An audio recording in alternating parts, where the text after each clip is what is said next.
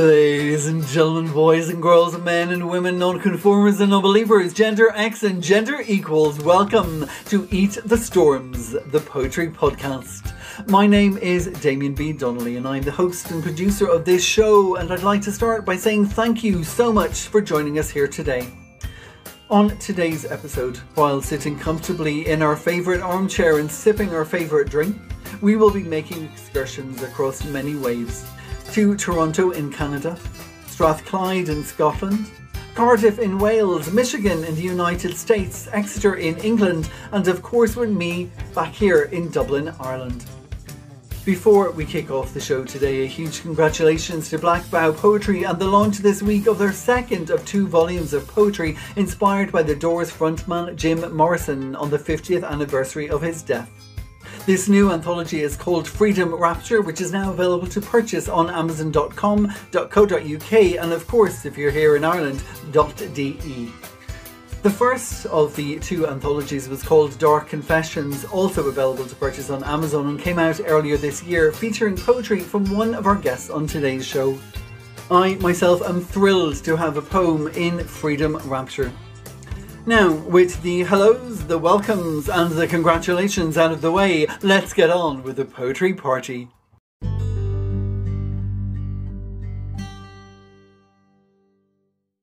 Today I'm going to open the show with three poems from my debut pamphlet. A pamphlet which is a reason that we're all here because this pamphlet was published by the Hedgehog Poetry Press last September during COVID, which meant that I had no idea how to promote it while being locked indoors.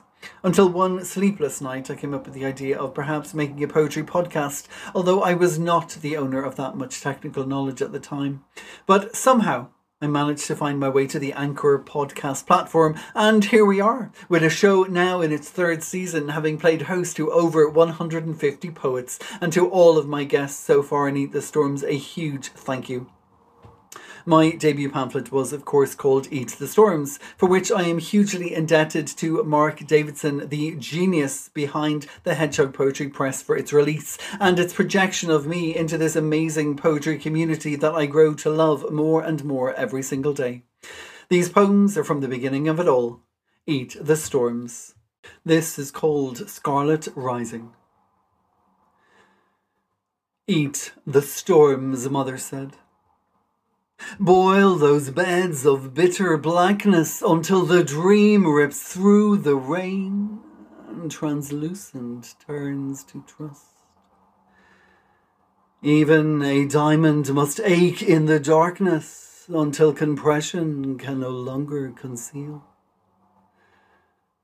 Eat the storms, mother said slip out of shivering skin until touch recalls the sweet music of scarlet rising, caught below a lick of leaf, lost in the shadow of the shade. Even the petal must rise above the thorn before it can learn to dance in the light. Eat the storms, mother said. But I didn't hear it at first. It takes time to swallow the truth and teach the tongue to taste the rain.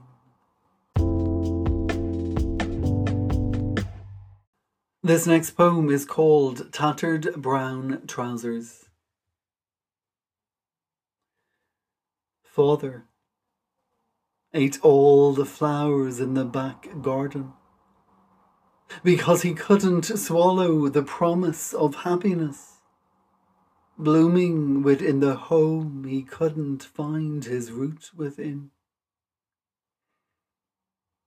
Father left all the flowers in the front garden, too proud for others to see him pulling from the soil everything he needed help with, but had never been thought the words for? Father liked to laugh first when others lost, so that no one could hear his own loss tearing at him like weeds twisting behind the restraints he wore like those inside out jumpers and tattered brown trousers he thought no one could see through. Father ate all the flowers in the shadows of the back garden and choked on a laugh that no one understood.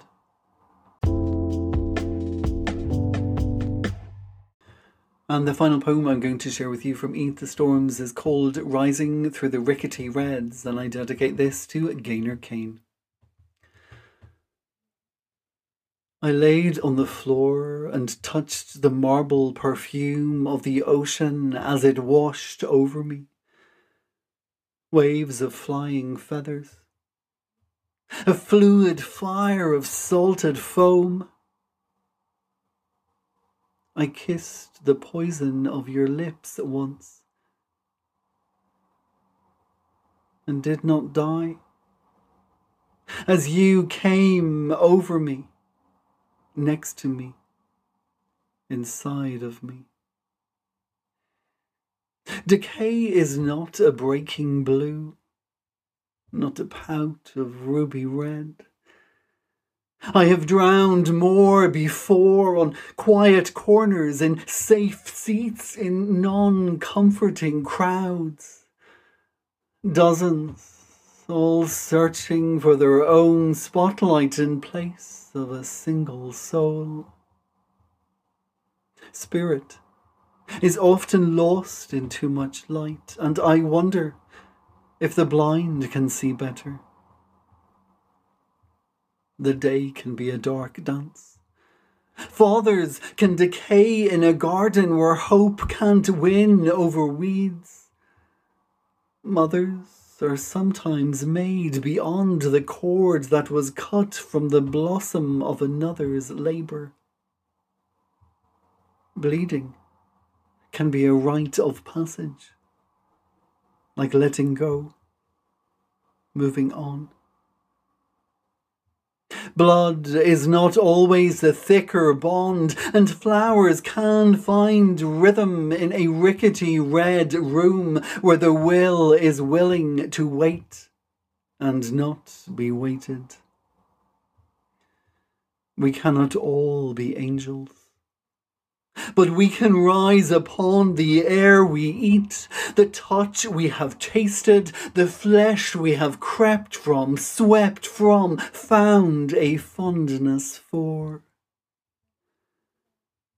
Even in rooms where naked blushes on the walls we have washed with waves of a red, raw hope that finds root in a simple light.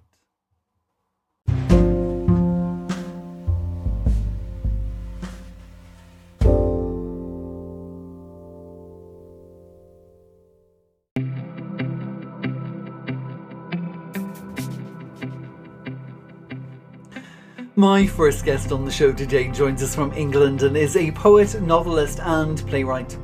In 2016, turned just 20, she won the Exeter Novel Prize for Raise Them Up, is the author of the play The Word, and had three poems in the recent Dark Confessions anthology from Black Bough Poetry.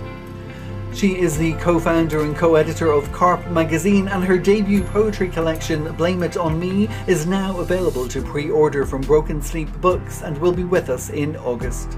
Today, she joins us to give a preview of this collection of hold, loss, and the grief that is born out of it. It is a pleasure to welcome to the podcast Bryony Collins. Hi, my name is Bryony Collins, and I'm a writer based in North Wales. My debut poetry book, Blame It On Me, is coming out on August 31st with Broken Sleep Books.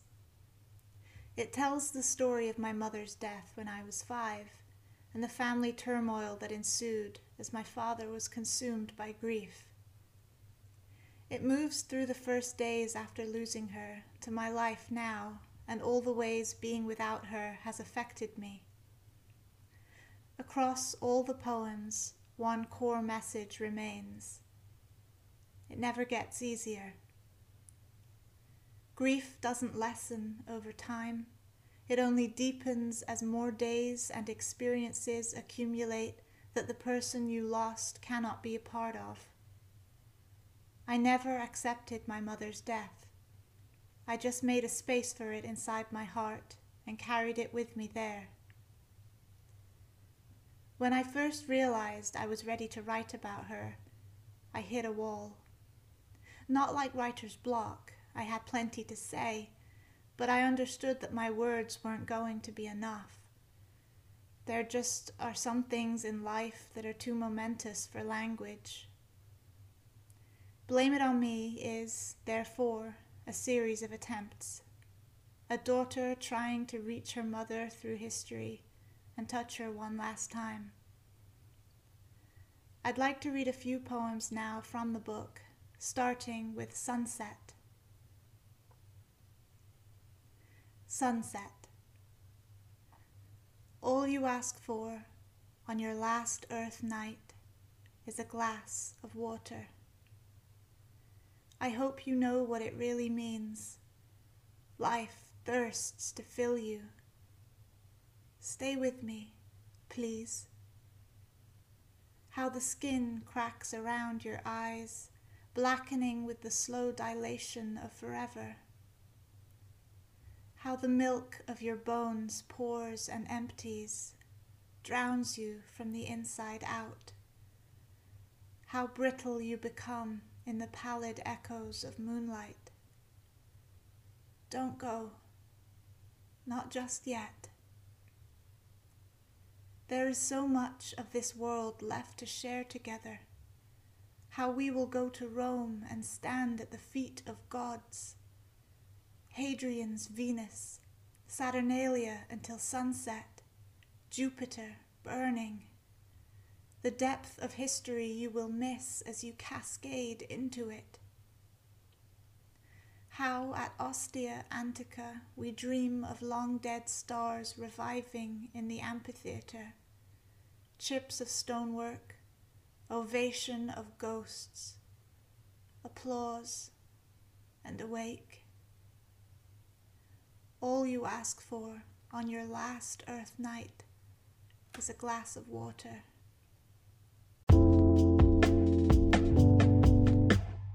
The next one I'm going to read is called Curvature. Sometimes I stand in the sea, stare at the horizon, and imagine you are across the water looking back. If it weren't for the earth's curvature, maybe our eyes would meet as we scanned the skyline. Maybe we could be together. What is it like where you are? The remains of a crab wash up on the shore, pecked open by gulls, its back blood eagled, pincers splayed out in surrender the scent of the deepest ocean trench echoing inside its exoskeleton. Do things die on your beach too? Would this creature have survived there? Barnacles dry up by the rock pools, sinking into themselves until the tide comes, brings them back for a time, owing everything to the moon's revival Periwinkles scatter like broken bitumen, each one turning to face the horizon with me. Sometimes I stand in the sea, not sure if I should start walking towards you, cross this barrier to find you smiling on the other side. As my feet slip into the sand, an epiphany strikes. If it weren't for the earth, I could see you.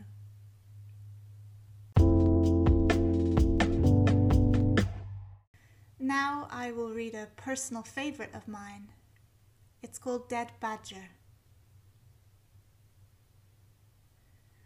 Our cousinhood can be pared down to a precious morning in July 06. sitting on a bunk in a cabin of a blue canal boat called Frisbee. You were barely two. Your knowledge of language, a reduction of milk and motherhood, of rhyme and room. On paper, your mind unfurled in the wild etchings of a child with stories to tell but no words, until you pressed your palms to the window so hard they turned flat and white, smiled at a passing boat, and proclaimed a single triumphant syllable Bought. A dead badger bobbed by us in the water, its fur muddied to conceal the white stripes of its face among the black ones. Bought, you said again, as solemn and still as the canal, and I knew you were really asking if I saw it too. This is all language is touching other people's worlds with our visions, hoping that someone knows what you mean and understands. But you taught me that poetry is everything else the words we never learn and the ones left unsaid.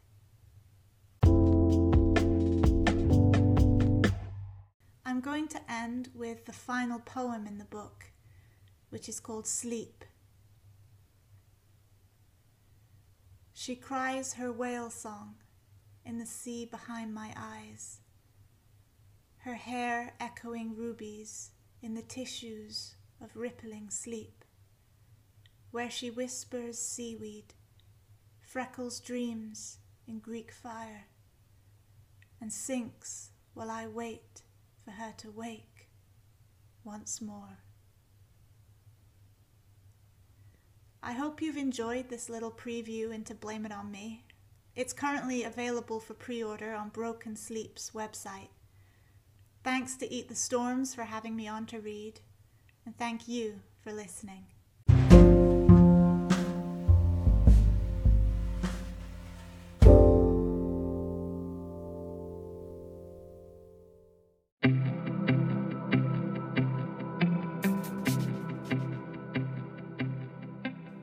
Next on the show today, we have a first time guest who eats the storms joining us from Toronto, Canada. A writer of both poetry and fiction who just released her seventh poetry collection called Ether. Previous collections include The Celery Forest and Her Red Hair Rises with the Wings of Insects, which was a finalist for the Raymond Souster Award. Her poems have been translated into Greek, Chinese, and Spanish. They have appeared in Poetry Review Ireland, Arc Poetry Magazine, Glasgow Review of Books, the Bangor Literary Journal, and many more. She was a finalist in the Montreal International Poetry Prize, and her debut novel, Quarry, was the finalist in the Sarton Women's Book Award for Contemporary Fiction. I am delighted to welcome to Eat the Storms Catherine Graham. Hello, everyone. My name is Catherine Graham, and I'm delighted to be part of Eat the Storms poetry podcast. Thank you, Damien, for having me. I'm going to begin with a poem from my collection. Her red hair rises with the wings of insects. What began as a manuscript of glosses turned into a manuscript of deconstructed glosses. The book is dedicated to two poets, P.K. Page and Dorothy Molloy. This poem explores the darker side of relationships and is titled Domestic. He sculpts my words with the chisel of his mouth, fits me inside his mind's binding.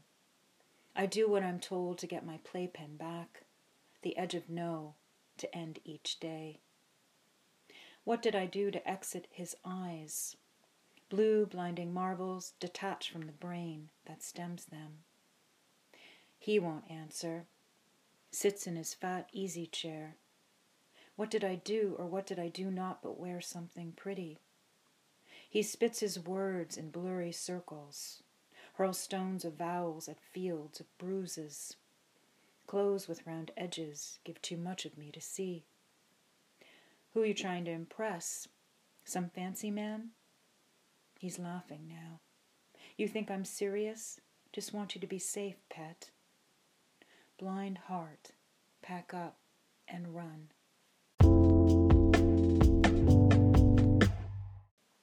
This next poem is from my collection, The Celery Forest.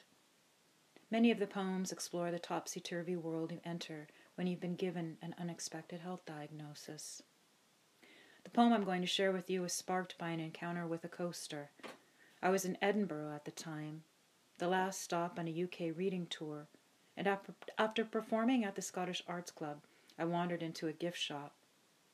There it was, leaning on a top shelf, depicting three deer and a phrase I'd never heard before a leash of deer. The collective noun spoke to me on a visceral level. I bought the coaster and took it home, back to Toronto, Canada. A leash of deer. What did that mean? I began exploring the image further by playing with words and rhythms. This poem was the result. It was first published in Scotland's Gutter magazine. A leash of deer. Untamable creatures, spotted as trout lily, camouflaged umber, tawny branched with satellite ears, air cupped to the heartbeat of the ground. Extended line between sun, dawn, moon, dusk, a leash of deer. Which sight brought forth the first, allowed leggy form to lift, up and off the forest floor, into white tailed leaps, or red, or roe. No matter. Kill. Suffocation, quick throat slit, kill and stop the leash of deer from spreading out. So when that fall night rears, a father driving home, one road away from home, no cloven hoofed ungulate on Stone Mill Road, parting from a field of parting corn, from stalk and husk and rustle beside a frog thick croaking ditch to trigger panic, the swerve. A father would have made it back to bed, exhaling O's of alcohol through graying shades of stubble, and a daughter would awaken to the muffle of his morning snores through cedar walls, and not the 3 a.m. knocking at her bedroom door, the waiting cop.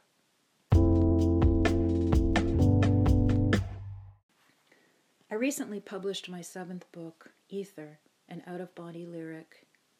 It's an homage to family, to cancer, and to the strange windings of truth. Memories mesh with visitations, and multiple stories unfold of pain and loss, hidden tragedy, forgiveness, and growth. It begins it's not the hare's scream that haunts, it's the silence that follows. And I'll move now to another section. We live in vigilance after watching our mothers die. Those twin sexual organs that hold milk for babies and desire for others carry a terror for us. We succumb to having them flatten like pancakes on mammogram plates. We suck in our breath through winces of pain and ignore the metallic buzzing of the taking image. Our breasts don't belong to us then, squeezed and handled with efficient gloved hands, molded like Play Doh. At night, we dream they're hacked off. We need to do a biopsy. Feathers, forever falling from birds. Feathers become my talismans during my months of cancer treatment. City streets, sidewalks, parking lots, feathers from sparrows, seagulls, pigeons. Pigeons wedged in a flower rimmed scrum, pecking madly for bread. The machine gun stutter of the cardinal. And I remember these words from my first creative writing teacher Your subject matter chooses you. Death chose me.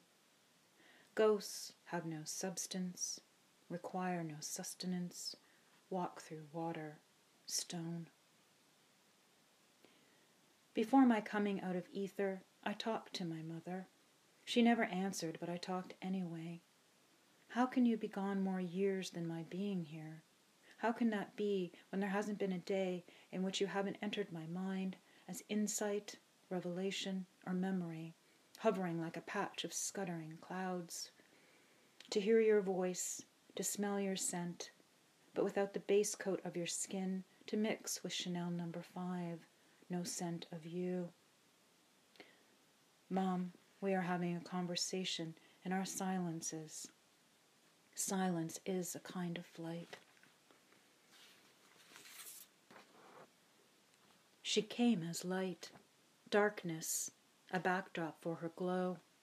She moved with the slow speed of her walker before wheels were added to them, the constant up and down rhythm. He could hear the scraping. He was in bed, the door wide open, and saw the approaching light. They say sightings happen during the span of three days after death. The soul, if you believe in the soul as a form of energy, is released from the body like the remaining warmth after a television switched off, the nest inside the heat. Rest your hand there and you'll feel it. The aftermath of alive before it goes cold. Russ, is that you? The urge to run to her, he bolted up, but his legs wouldn't move. Locked by invisible chains, he couldn't battle their grip and weight. Russ, the light hovered. I was jealous of his sighting. Now I don't have to be. I shift my legs on the stretcher. You're here, but I can't see you. This is better than light, honey. You know that. If I'd known that cancer would bring me to you, then this wouldn't be a gift, would it? It would be an expectation. You couldn't know. Don't leave me. You won't, will you? I can never leave you. I am your scars. Thanks again, Damien, for having me and wishing you all well and best on your own creative journey.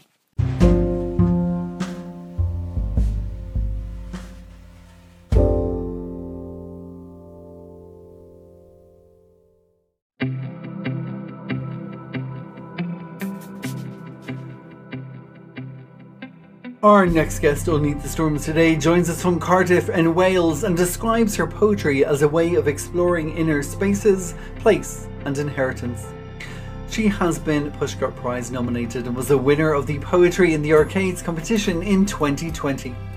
She is the managing editor of The Wonderful Nightingale and Sparrow and has had many poems widely published online and in print, including in Black Poetry, Maytree Press, and in this year's Indigo Dreams anthology, Dear Dylan, from which today she is going to share a poem. Please go wild in the comfort of your armchair for Marcelle Newbold. Hello, Marcelle Newbold here, talking to you from Cardiff in South Wales. I'm delighted to be here on the fabulous Eat the Storms podcast. A big thank you to Damien for inviting me. I've got five poems for you today. The first um, was published in the Dear Dylan anthology by Indigo Dreams Press, which was published on International Dylan Thomas Day this year. Weeping Willow. The boy wanted to know, so they embraced. Her bark softened to his apples and nobbles, less agitated now, her tendril jewels dripped. She did not answer, although her roots sang again, again, and a leaf perfect in its death kissed frigid ripples to life.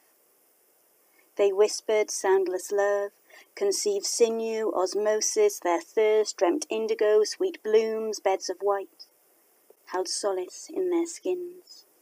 He knew the full moon flooded her, bled potential, death score times score, now a feast for the roses, evidence of a scheme. She knew memory as a trick, there's only now. So they bathe, drink, exert, worship, keep not to themselves, and believe in divine cultivation. These next two poems have been published by Ice Floe Press um, as part of their wonderful pandemic series. Transient Comfort. If I could choose something to hold, it would be the sea, warm with waves of cool, a flotation device, signifier of a storm, a gentle stroke to my skin. Each drop a universe, a meal to a whale, the way home for the lost, the deciduous colours always ready to drown. Dwelling. Come to my house, for it is empty. Chairs wait to be dimpled, wooden boards to be scratched, the hob to be warmed. They breathe patiently into the quiet. Come to my house, and we will dance. Music will play, and we will sway. The walls will hear, our bones will remember. You'll want to stay, to rest. Come to my house, where I can protect you. Make a bed from gathered feathers, dry your clothes with the heat of the hearth, fill you with broth distilled from winter, draw the curtains on the obnoxious sun. Uh, my father very recently passed away, and these last two poems are a reflection on that. Moving on. And that's when I knew those seagulls had lied. My then smooth face turned to the sea, breeze pulling wetness from the sky, and our eyes, my summer frocked legs goose pimpled. Hand in family hand, we sat on my grandfather's favourite gorse cling bench, saying goodbye, as his urn carefully capsized. Those seagulls enjoyed the bleak lifting, beaks yellow, blood spot, bellies chip full, sky blackened wingtips gleaming, they mocked of no return. For here now my daughter sits, serenely wrapped in orange life jacket, cinnamon burn in willing chubby hands, licking icing streaks, selecting raisins one by one, occasionally releasing a blown blonde strand from sticky lips. The sea churns white crests, and we heave and jolt, boat cradled through mud heavy waves, our sails sheeted tight. The trees tell us because they know the how of flexibility, the strength of bending just enough to divert a squall, a scavenger, a downfall. Roots anchor, tap downwards in darkness, reach outwards for others to commune, to chat. Not afraid when warmth desists to drop blooms and leaves once bright and green, they wait, retreat within, protect themselves, just show skeletal frame the little that remains, shameless and bare. Uh, thank you once again to Damien for the invite. It's been wonderful to be here on Eat the Storms.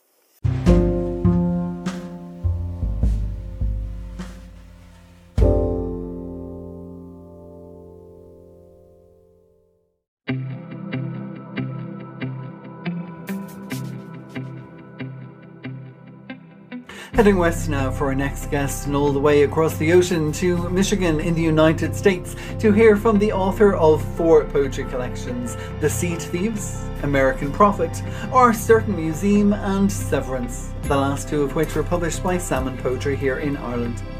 He is also the author of two chapbooks and has had poetry published in Ploughshares, Gulf Coast, the Atlanta Review, Thrush, and many more. He is a professor of English at the Central Michigan University and the founder of the Wellspring Literary Series. I am delighted to hand you over to the exceptional Robert Fanning reading poems from his latest collection, Our Sudden Museum. Hello, Damien, and Eat the Storms listeners. It's a pleasure and an honor to read some poems for you and to be included among so many great poets on this podcast. I've been lucky enough to publish two recent collections of poems with salmon poetry in Ennistymon, Ireland, Our Sudden Museum being the first, and most recently, Severance. Today I'll be reading four poems from Our Sudden Museum. The first, from which the title of the book is drawn, is Staying the Night. It is an elegy for my sister Amy, who died during heart surgery a handful of years ago. The day after she died, as funeral preparations were being made, I traveled with my family two hours south to my sister's apartment where she had lived alone for several years. Staying the night. I want to touch everything she touched yesterday. My fingers lingering on her shelves and counter. I flip through the paperback left half read on the nightstand. Inhale the crumpled yellow hand towel near her bathroom sink. Breathe in the dust and dander of her apartment air. My wife sifts a pile of unpaid bills, lifts a framed photo, reads an inscription on a birthday card. This home's a sudden museum. From the living room, I hear our daughter knock a glass thing over and giggle. I move to save the breakables from wreckage, then remember nothing can now be ruined. We are the guests of someone gone. From a stack of papers, I pull some brief note she wrote, marvel at her slight, precise lettering. On her fridge shelf, a tub of leftover spaghetti, an unfinished sandwich. In a drawer, the perishables sweat, a new head of lettuce, a few pieces of fresh fruit. I choose to eat the peach she chose.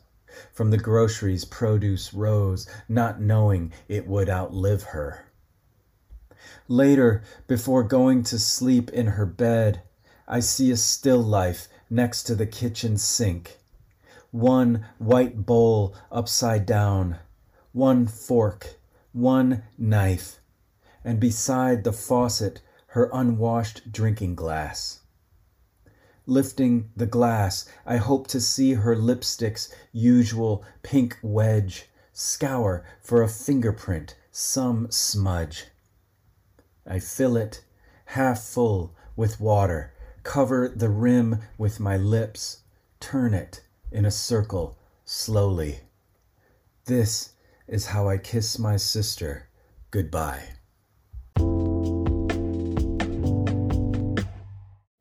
The morning after my sister died in a failed heart surgery, I entered my four year old son Gabriel's room to share with him the awful news. He adored his aunt, and I braced myself for his painful reaction, which surprisingly did not come. However, a short time later, when a treasured pet insect of his died, he learned the meaning of loss, as hard as I struggled to comfort him. This poem is called A Consideration of Potential Afterlives and the Ontological Interrelations of All Beings at Bedtime, or The Ladybug Friend. At the threshold of his bedroom, Gabriel stops mid skip and kneels, caught by some speck on his floor. Yesterday's ladybug friend, who'd spun and leapt on a spear of grass he kept in a cup bedside, now stuck stone still, legs up and half crushed. At four, it's all first a matter of science. He leans like a mechanic over a hood, inspecting this insect's dead engine detached. But Within 30 seconds, it's instant crime scene and trial, and I'm his prime suspect, a slack jawed man of large feet and lumbering who seems eerily indifferent to this leering judge, handing him his toothbrush like a dagger. Any one of us might have stepped on it, the bug, on her, I mean. My paltry defense begins, though my judge, already a quivering heap of tears and hurled wise, curls up beside Ladybug Friend, sighing her name as he sobs. Seeing after several minutes, this is no toddler drama, but true grief, that we've walked smack into our first real lesson on dying. I shift back and forth for the next hour from indicted murderer to counselor, from arbiter in an act of God case to source of all solace. Ultimately, I'm some salesman pitching glowing afterlives I haven't even bought myself. He collapses into my arms, sniffling as I spread a rainbow of spiritual swatches before him. She must be in a happier place now, I begin, offering up a tinkling shade. Adding a sunrise tincture, Gabe, your ladybug was a good friend. I'm sure her spirit's doing fine now. Don't worry, I say then, turning to Fruit Tree hues. She'll probably land on your sleeve this spring. Maybe she'll become a bird. Later, I proffer a deep rose tone. She lived a good life and is probably higher in the sky than she's ever flown. His grief ceaseless. My spectrum nearly spent, I try an earth tone. Let's remember to love each other as much as we loved Ladybug Friend. Still, no deal. I reach for sheer enamel. Let's enjoy this moment we share here and now with each other. But that only opens into another empty space, as he then draws a wobbled line from the black dot of Ladybug Friend to his dead aunt, my sister, gone only a handful of months. Is Aunt Amy with Ladybug Friend then too? He asks, seeing through all my pitches and easy patches, staring at me, waiting for a real answer. At that point, I reach the blank page, a place no paint or creed holds. He has thrown open every curtain to find his father, dumb, backstage wizard, a fool in tears on the edge of his bed. When I manage to speak again, I say to my son, The truth is, no one really knows where she's gone. For a long time, we hold each other, staring at nothing.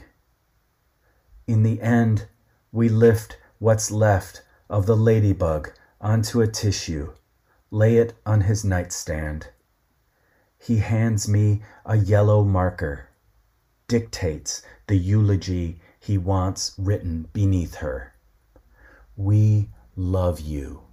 Please come back.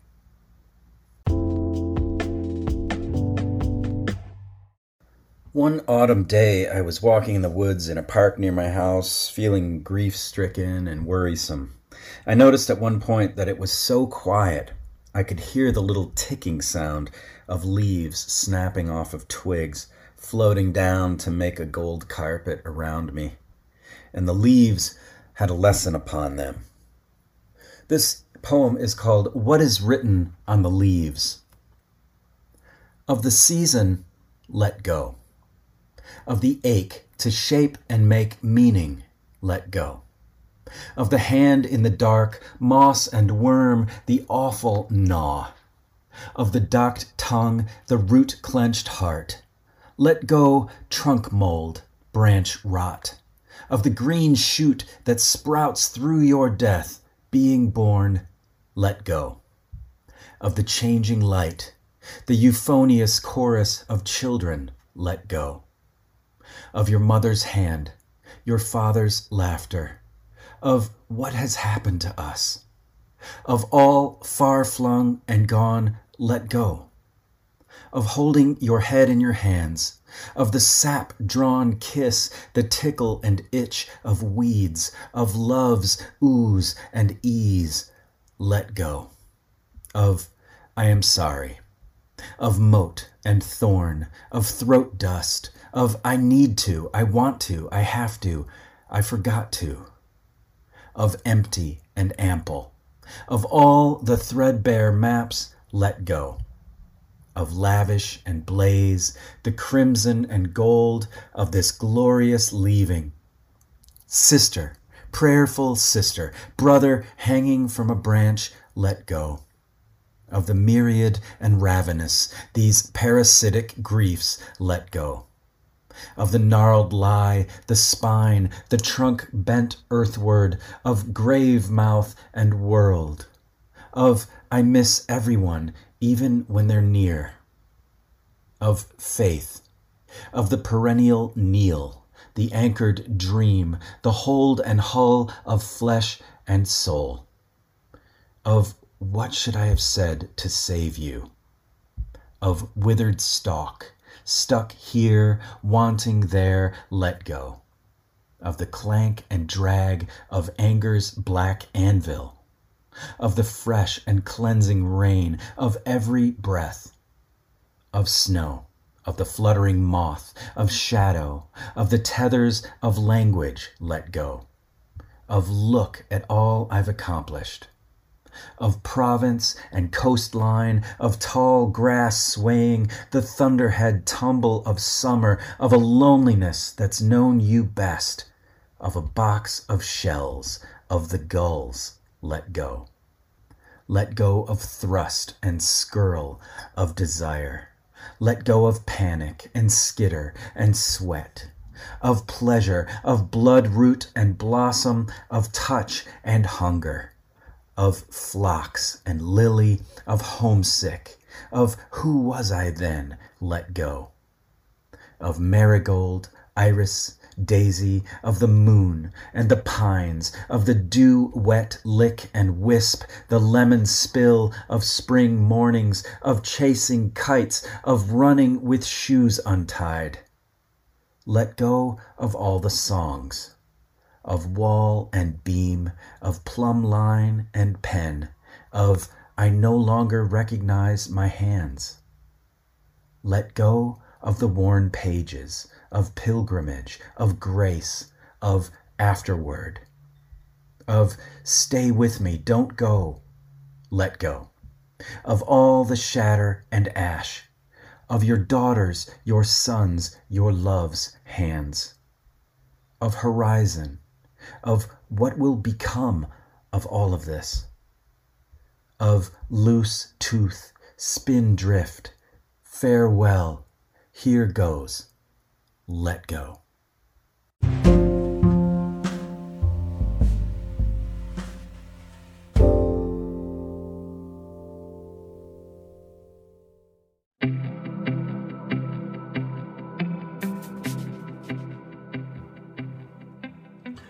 Last up on the show today, we are crossing another set of waves, this time to the east of me and up north to Scotland, to a tutor of law and criminology at the Strathclyde University. She is a children's rights advocate and researcher and writes about women and children's experiences of the criminal justice system. Her poetry has appeared in Anti Heroin Chic, the Aurora Journal, Dwelling Literary, Fahmidan Journal Spillwords, and many more. She is currently working on two collections of poetry on women and war and a series of character monologues in which she explores the lives and loves of 50s Hollywood actresses. Reading with us today her poetry out loud for the first time, I am honoured to welcome to Eat the Storms the wonderful Lisa Mary Armstrong. Hello everyone, my name is Lisa Armstrong. I'm very grateful to Damien for inviting me onto the show as I'm such a big fan of Eat the Storms. I think it's a wonderful platform for poets who are at various stages in their poetry journey, like myself. This will be my first experience of reading my poems out loud, which is exciting and if I'm a little honest, nerve wracking, so I do hope that you enjoy them. I write a lot about my relationships with people and places and time, and flowers feature quite often. I'm inspired by nature and love and I'm also a big fan of all things Greek and mythological. I also write about serious topics like feminism, social justice, prisoners' rights, and the trials and tribulations of being a mother. My first poem is called Souls and was recently published in Nymphs Publications. It was described by a fellow poet just recently as a recipe for self love, which I liked, and that's exactly what it is. It's also about being afraid to be vulnerable and opening up to someone new. Souls. You want to be loved. Isn't this enough? I've been loved. It consumed me until there was nothing, a dying light. I built myself like Rome, left my past life behind a foregone era. Keep your salty promises. I crave something more than love sweet and sickly. Heat that gently warms my insides, bakes me slowly. When I'm full, I'll rise and leave.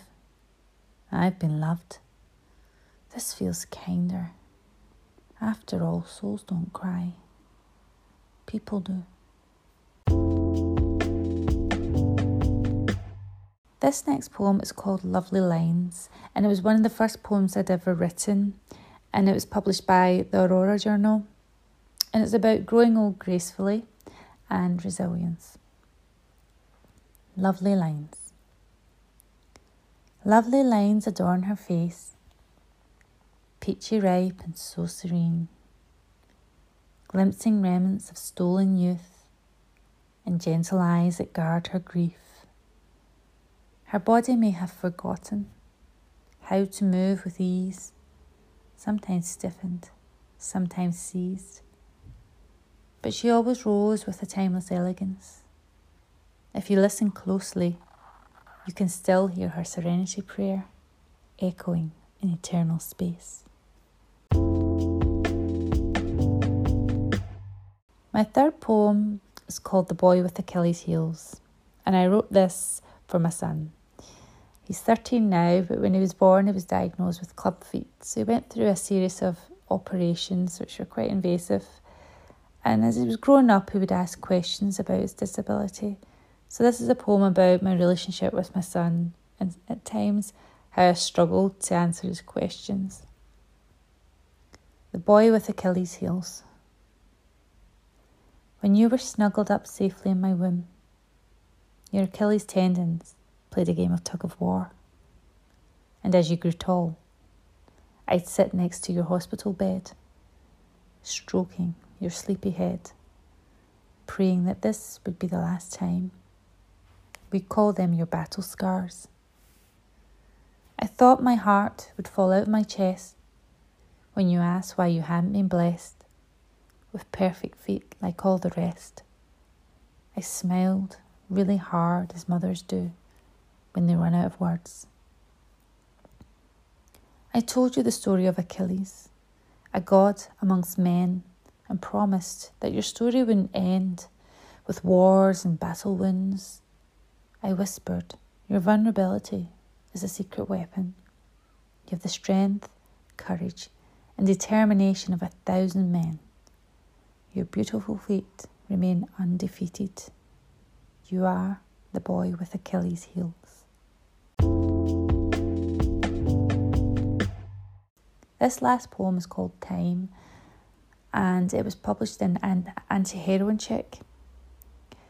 And it's about recovering from depression, which can be a really difficult topic for people to talk about. Time. It's a proverbial bad penny sneaking up on you. You feel like you've checked out, taken a sabbatical from life but still need to go through the motions. You can't deal with the monotony of another damn day. Someone has flicked the on switch, filled you with their dirty laundry. Still, there's your children to consider, and you promised that you'd take them to the caravan when you felt well again. But today you smile for real, caught up in your daughter's excitement of passing exams and university acceptances. Then you breathe a sigh of relief when your old friend Time takes a seat at the table, holds your hand for a while, and promises to wait while you heal.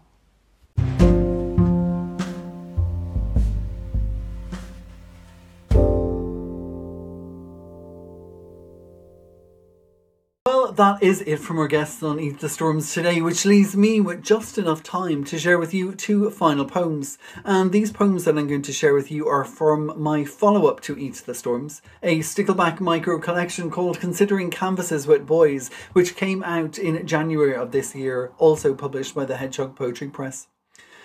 This is a mini collection of poems that were inspired by five paintings I saw in five different galleries in five different cities with five very different boys. The artists who inspired the lines were Vincent van Gogh, Georgia O'Keeffe, Marc Chagall, Wassily Kandinsky, and Salvador Dali. The first poem I'm going to share with you from the Stickleback is called Cusps on a Canvas and was inspired by Georgia O'Keeffe's painting Belladonna. Georgia went off to Hawaii to paint pineapples for the Hawaiian Tourist Board and instead fell in love with the detail and depth of the belladonna. A cusp comes to life on the canvas, coming in to spread out like sex, like sweet sugar dropped into milk, and up comes the wave. Belladonna in detail, and we lean. Fragrance found in flow. White tongue tingles with emerald envy. Soft shading in centers where androecium proffers its opening.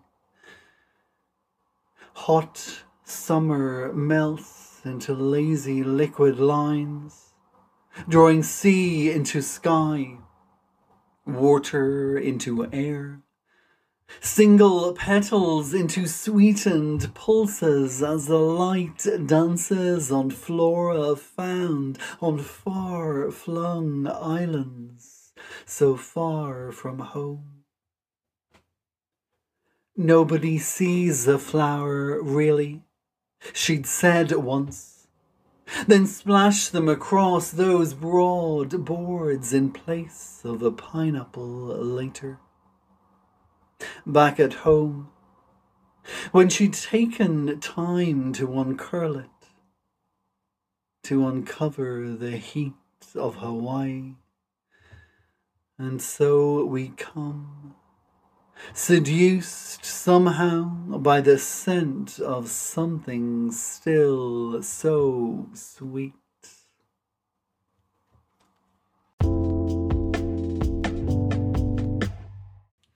This next poem is the opening poem to the collection called Dali Distractions, and it was inspired by a Salvador Dali painting I saw at in London at the Tate it's called Young Woman at the Window, and it pictures just the back of a woman who's leaning against a window looking out to the sea. I remember seeing this painting at a time where I was living in London and losing track of where exactly it was I was going and who I was connected to. Dali Distractions. I was in London when we first met. You were on loan and I something else. You were on a wall, looking out from shadow to sea, seeing cerulean, freshly dressed from a bed that had held you in place. Twist of the leg caught between the twitch of decision. There are moments to come in and others that let you leave. Tides learn of the waves' recoil only when it drops its guard upon the shore. You leant on that ledge, window opening in, looking for a ladder to bring you out of the longing. In the distance, across a cold concrete concourse of tourist traversed space in a time that wasn't mine or yours. You perfected illusions of contentment, slow sway of the hip as if to seduce suspicion. I was in London when we first met and recognized your distraction. So close to the water that never succumbed to cessation, though you had forgotten how to swim. Funny that. An islander, growing for herself a fear of drowning that no one was able to see on your face, looking out from within the frame that held you once so tightly in its place.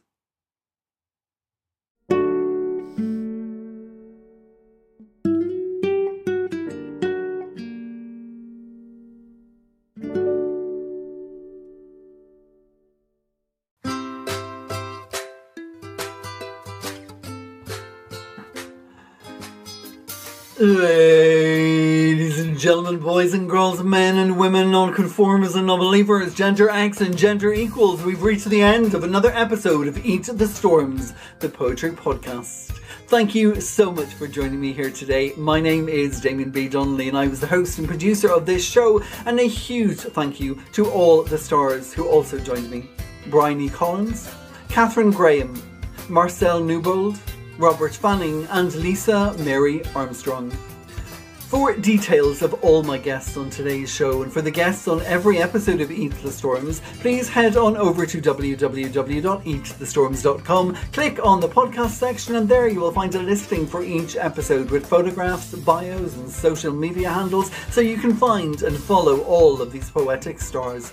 This is episode 3, season 3.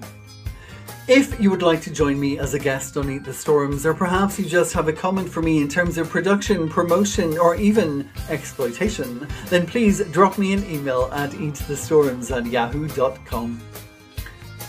This coming Wednesday is the 14th of July, or if you're in France, c'est le 14 juillet, and that means it's Bastille Day.